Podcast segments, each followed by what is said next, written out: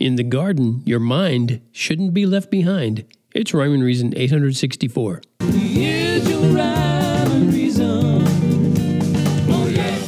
Hey there, Tony here.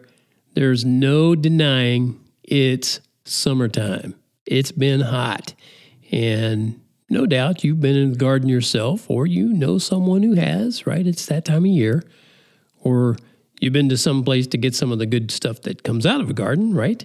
I can tell you from a lot of experience how good it is to go into a garden and feel that dirt beneath your feet, smell those varieties of scents. It just, I don't know, connecting with that real earth, nothing like it. But you don't go in the garden to lose your mind. Oh my goodness. Now I know this is going to sound a little bit nitpicky, but I think it bears at least a little scrutiny. And I'm talking about a picture of a sign I saw recently with something that's not quite right. It's a cool sign, don't get me wrong, or get me wrong if you want to, I don't care. Anyway, and it looks like it's for somebody's garden shop or restaurant or something similar. Anyway, here's what it said. At the top, it said Stephanie's Garden, and right below that, and into the garden I go to lose my mind and find my soul. I mean, that's innocent enough. I, I, still got to take issue with it, though, because you should never think or believe it's somehow a good thing to lose your mind or forget your mind or ignore your mind. You hear something like that in basically all kinds of movies and videos and podcasts and seminars and webinars and on and on and on. If you lose your mind, how will you know if you find your soul?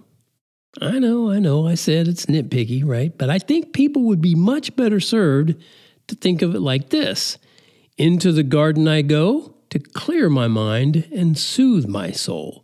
That's still not my favorite because it's an approximate rhyme, and I'm kind of a stickler for that, you know, 99.9% of the time. But I shared it that way to tie it into those lines from the sign. And as you might have gathered from my description of a garden experience, that mind clearing and soul soothing, yeah, those are much better perspectives, especially if you understand where you get your mind and your soul. As I thought about what I wanted to say when I saw that sign. I also started to remember an old hymn. Maybe you remember this one. It turns out it was first published in 1912. And you might not believe it, but it's been recorded by some pretty famous singers Roy Rogers and Dale Evans, Tennessee Ernie Ford, Perry Como, Rosemary Clooney, the Statler brothers, and get this, even Elvis recorded a version. How cool is that? The song's called In the Garden, and it was written by a pharmacist who lived, I guess, from 1868 to 1946, from what I've gathered in research. The artist, uh, I mean, the pharmacist's name, who, yeah, was an artist, I guess, a, a lyricist, C. Austin Miles. He was also an editor and manager at a publishing company for 37 years. And According to uh, research that I saw, his great granddaughter said that the song was written in a cold, dreary, and leaky basement in Pitman, New Jersey, that didn't even have a window in it, let alone a view of a garden. That was a quote from her. So that goes to show you what the, that true mind clearing, soul soothing love of God can do for your perspective. I mean, think about you're in a cold, dreary, leaky basement in Pitman, New Jersey that didn't even have a window and certainly not a view of a garden, and you write lyrics like this I come to the garden alone while the dew is still on the roses, and the voice I hear falling on my ear, the Son of God discloses. And he walks with me, and he talks with me and he tells me I am his own. And the joy we share as we tarry there, none other has ever known. He speaks, and the sound of his voice is so sweet the birds hush their singing. And the melody that he gave to me within my heart is ringing. And he walks with me, and he talks with me, and he tells me I am his own.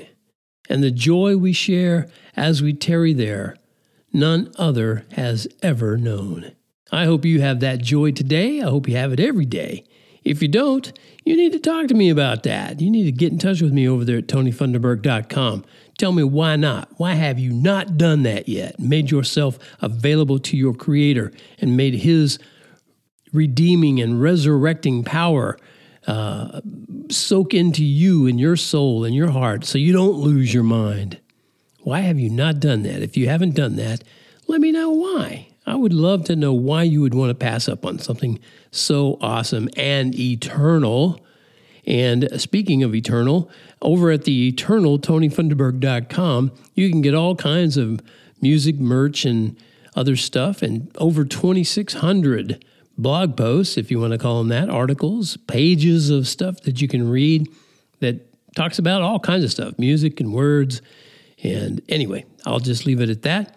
TonyFunderburk.com always brings you the Rhyme and Reason podcast, where you'll hear me say, Life has rhyme and reason because God made you. There's a rhyme